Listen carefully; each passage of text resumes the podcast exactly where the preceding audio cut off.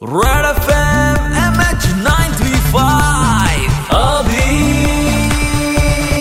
hits three point five red F M वर. अभि आहे तुमच्यासोबत एम एच नाईन थ्री फाईव्हमध्ये. सेक्रेट गेम्समध्ये काटेकर असो किंवा अमृता सुभाषने केलेला रोल असो सेक्रेट गेम्स टू मध्ये कुणीच विसरू शकलेलं नाहीये. आणि मराठीचा बोलबाला तिकडे तर झाला पण या संपूर्ण लॉकडाऊन मध्ये जितक्याही सिरीज रिलीज झाल्या त्या सगळ्यांमध्ये काही मुख्य भूमिकांमध्ये तुम्हाला मराठी आपले जे कार्यकर्ते आहे ऍक्टिंग करताना दिसलेले होते. आणि वेब प्लॅटफॉर्म वरती इतकी छान ऍक्टिंग करताना ते दिसले की देश देशभरात नाही तर जगभरात जाऊन आपल्या मराठीचा झेंडा त्यांनी फडकवला. त्यापैकी हंड्रेडमध्ये तुम्हाला माहितीच आहे की रिंकू राजगुरू लारा दत्ता तुम्हाला सोबत बघायलाच मिळालेले होते. सुयश झुंझुरकेला सुद्धा त्या सिरीजमध्ये बघितलं असेल. त्यातली त्यात समांतर नावाची मराठी सिरीज आली होती ज्यात स्वप्नील जोशी तेजस्वनी पंडित दिसले होते. ती सुद्धा सिरीज बऱ्याच लोकांनी हिंदी बाकीच्या लँग्वेजेस मध्ये बघितली आवर्जून. बेताल नावाची रिसेंटलीच एक सिरीज आलेली आहे जिच्यामध्ये जितू जोशी आपल्याला बघायला मिळतोय आणि सिद्धार्थ मेनन त्या सिरीजमध्ये अनुजा साठेने एक ती बेगम सिरीजमध्ये उत्कृष्ट काम केलं. तुम्ही नक्की जाऊन बघू शकताय. संतोष जुवेकर सुद्धा तुम्हाला बघायला मिळालेला आहे. पाताल लोक अविनाश अरुण यांनी तर डायरेक्ट डिरेक्शनच केलेलं आहे या सिरीजचं त्याच्यामुळे काही बोलायलाच नको. हिंदी इंडस्ट्रीमध्ये जिथे सिद्धार्थ जाधव आणि श्रेयस तळपडे सारखे बरेचसे नावं आपलं नाव जे आहे ते मोठं करायचा प्रयत्न करताय तिथेच वेब प्लॅटफॉर्म वरती आता संपूर्ण मराठीचाच बोलवाला झालेला आहे. मी तर म्हणतो सगळीकडेच मराठीचाच बोलवाला आहे. बाकी फक्त आपल्याच इथले मूवीज मराठीचे. सैराट नंतर काय इतके चाललेले आठवत नाही मला. दाखवा